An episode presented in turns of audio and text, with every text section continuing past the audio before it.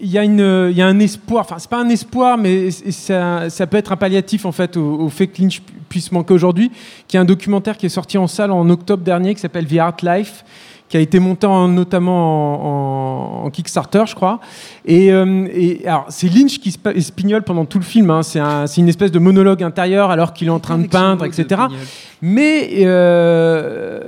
alors, c'est curieux parce qu'il a à la fois extrêmement conscience de qui il est, donc c'est un très beau travail d'auto-analyse.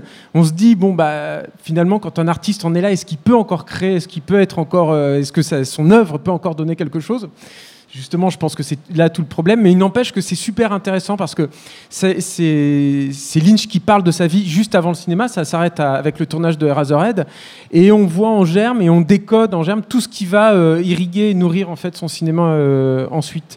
Et voilà, c'était Steph, non, c'était Rafi qui parlait de l'épisode de lui, mais ça, je pense que ça aussi, ça.